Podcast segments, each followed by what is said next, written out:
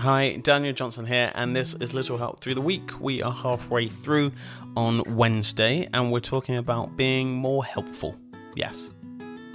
Are you being more helpful? Yes. Yeah, good.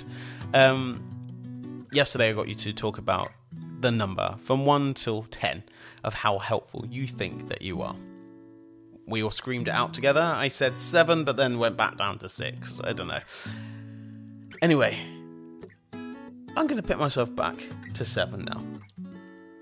It's so good if you can say to someone who is not expecting you to help them out, and they take you up on it and say, yeah, that'd be great, thank you so much. Because sometimes people are really scared to ask you, and it could be the most simple thing. So I know a friend of mine that they had some trouble with trying to get someone to look after their dog, and they kind of asked everyone, and they hadn't asked me. And they felt like, oh, I know he's going to be busy, but do you reckon he could for a couple of days look after the dog? And I was free. And I could. And I did. And it was great. Some company for my little puppy, which is always good. And it helped them out as well.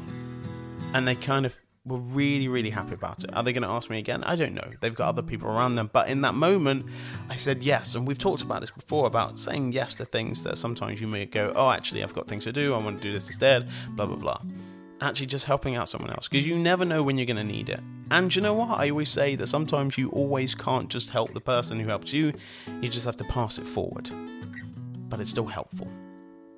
So we're going to be going into the things that you have been doing. Hopefully you've got your number up as well. That'd be great. But if you haven't, don't feel bad. We've still got the rest of the week. It is only Wednesday, and we'll be back tomorrow.